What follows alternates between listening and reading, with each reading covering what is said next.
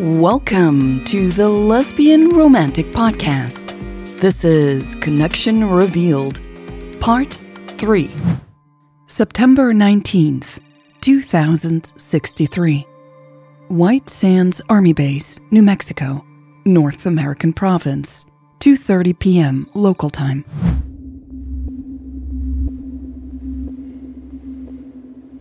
Michelle rolled her eyes when she saw the message come in. She immediately recognized the name in the security report's subject. That wacky scientist had been up to something again. I can't take this right now, Michelle thought as she rubbed her forehead, but opened the report anyway. She had had a rough morning. The storm had been more severe than expected. It had cut all power at the base. Of course, the backup batteries had kicked in, but it had taken a while before they did. She had already grabbed a flashlight and left her office before the lights finally had come back on. Needless to say, Michelle was furious. Having the whole base plunge into darkness for several minutes was dangerous. Sue is being out in the desert during a storm, she mumbled as she scanned the report on her screen. This woman is crazy. Jade Turner was a civilian scientist working at the base. She had been a pain in the ass since the day Michelle had taken over command. There had already been quite a few incidents, but it looked like Turner had outdone herself today. Not only had she gone out into the desert without authorization to do so, she had also managed to get stuck in the storm while out there. Worse, base security hadn't noticed until she had somehow made her way back to the gates. Security had spotted a pod traveling at high speed with an irregular trajectory. They had sent out a warning, after which Turner had finally sent an emergency signal identifying herself. Security had let her come up to the outer gate and confirmed her identity with both iris and fingerprint scans. The power had gone down just as the gate closed behind Turner's pod, which meant it had been ajar until the backup batteries had kicked in. It was a mind boggling security breach that made Michelle's blood boil instantly. This was precisely why no one was supposed to go in or out during a storm. Sanctions would follow for the soldiers involved. And Turner? Michelle had never met the woman. All of the previous incidents had been handled through administrative channels. Michelle had always refused to meet Turner in person to listen to her appeals. Now, she wanted to meet the woman.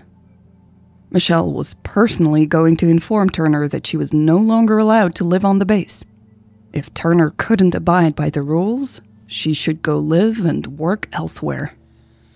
Michelle leaned back in her chair. There would probably be some pushback from the global government when she kicked Turner off the base.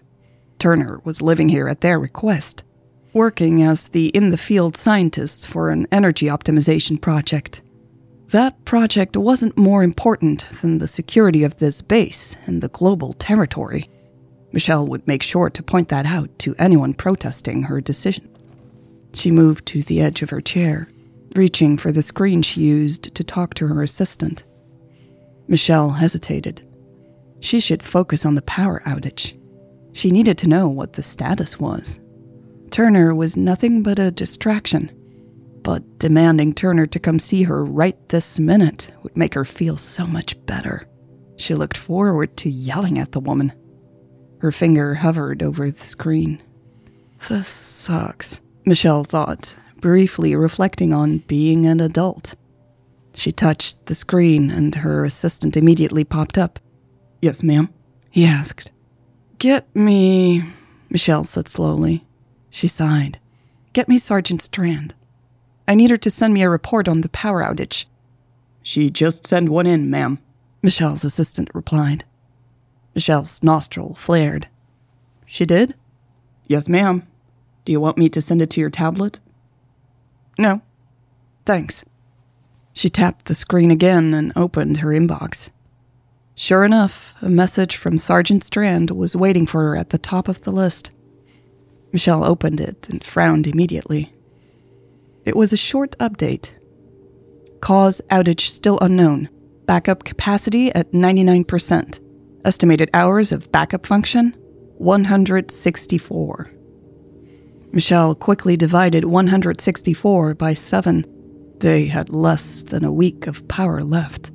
If repairs were needed because of the storm, that could easily take a day or two, if not more. This was a dire situation. Chris? she asked, forgetting she had closed the connection with her assistant. Michelle rolled her eyes at her own mistake and pushed herself up. This was all going too slow. She would go see Sergeant Strand in person, storm or not. She didn't bother bringing her umbrella. September 19th, 2063. White Sands Army Base, New Mexico, North American Province. 2:30 p.m. local time.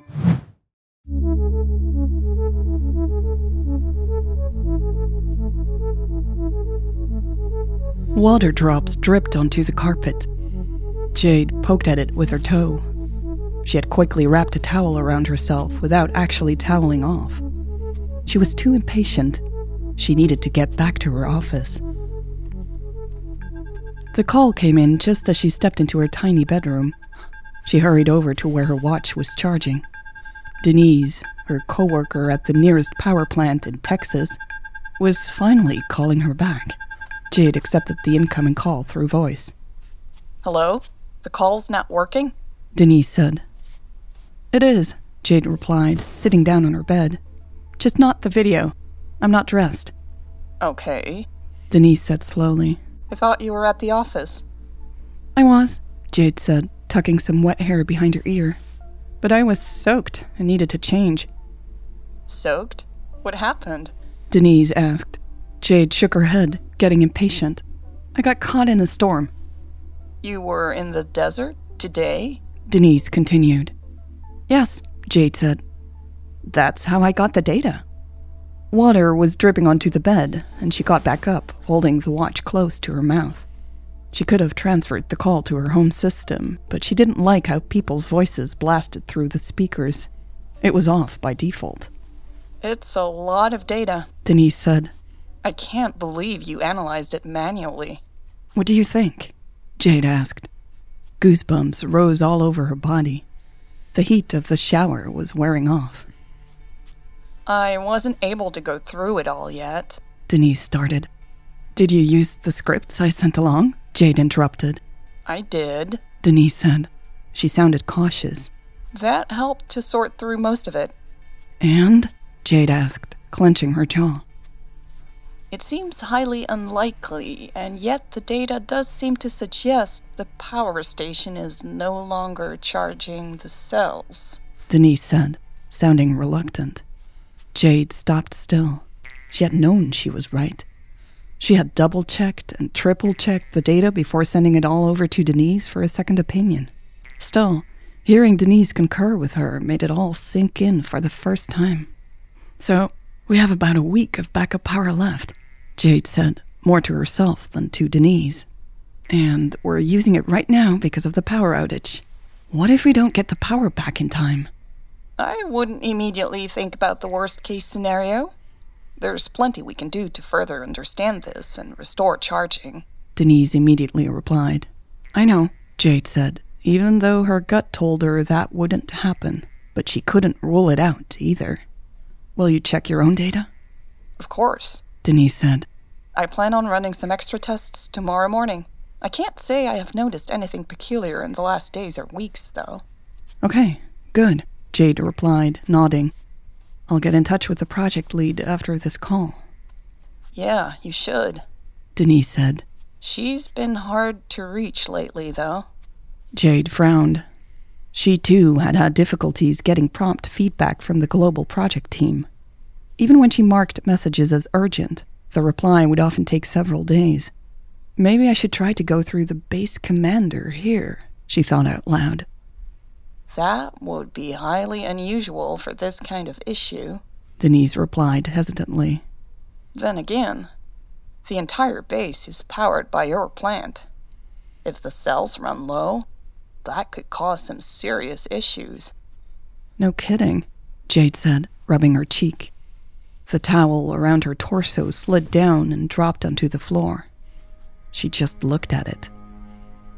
Do you think this could be sabotage? Denise asked. It was unlike her to speculate. Jade frowned. This hadn't crossed her mind yet. By whom?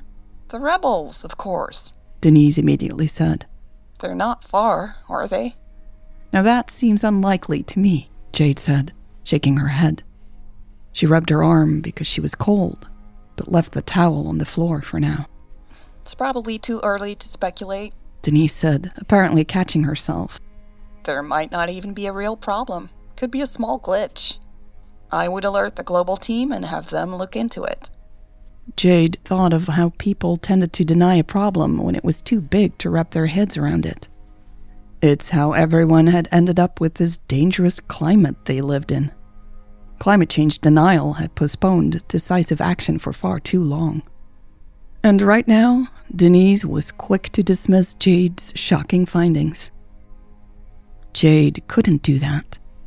She could only think of the worst case scenario. What if there was a structural problem and they couldn't get the cells to charge again? They would run out of backup power at some point, and then there would be nothing but simmering heat and dooming darkness. Much of the flooding management infrastructure would not work. They'd be left to the elements. And what if the problem wasn't limited to this base? I need to go, Jade said.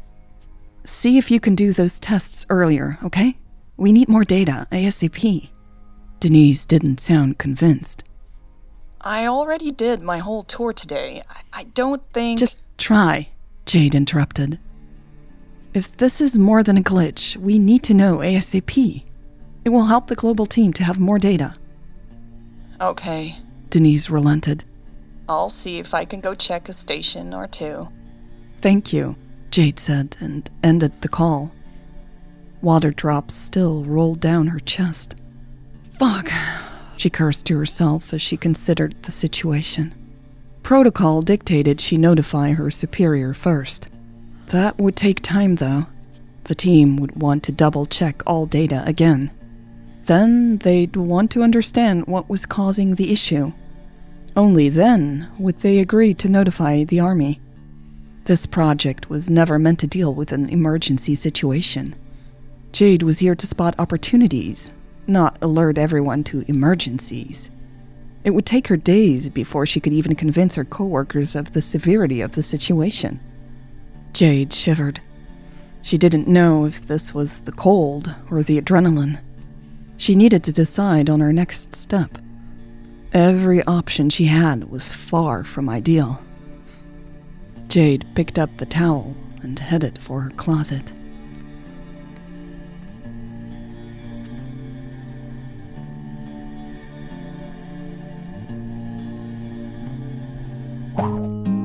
This was part three of Connection Revealed. I'm back from vacation and working on the podcast as much as I can, and I want to thank all the people who helped me keep going. You know, I'm a small indie creator, and I'm going to be honest, it's not easy to keep going.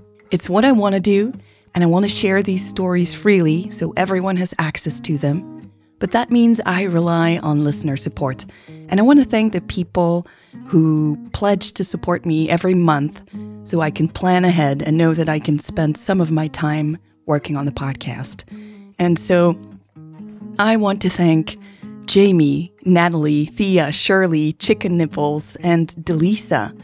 And I want to thank everyone on Patreon Rosie, Shinariel, and let me know if I pronounced that correctly. Laura, Melisandre, Madison, Rhonda, Stacy, Becky, PB, Sandy, Sue, and Kathy, Madison, Irene, Lou, Adam, Erica, Ray, Antonia, Sandy, Nairi, Reed, Trinda, and Bella, thank you so much. Thank you, Jay. Thank you, Charlie is a good boy. Thank you, Bob. Thank you, Lori, Ricky, Heidi, Elle, and Kat. Thank you from the bottom of my heart, Sven, Valerie, Bree, Matthias, Emily, The Dash, Ariana, Charlotte, Marie Helene, Patricia, Annie, and Amber. And any any one of you, if I pronounce your nickname or your name incorrectly, please let me know. I want to do this right. Sometimes I just don't know, you know. I have to guess. So thank you all for helping me to keep going with this crazy adventure of romantic stories. And um, yeah, I'll get back to work and get the next episode to you as soon as I possibly can. Thank you. See you soon. Bye. Jade thought of how people tended to deny a problem when it, Jade thought of how people tended to deny a problem when it Jade thought of how people tended to deny a problem problem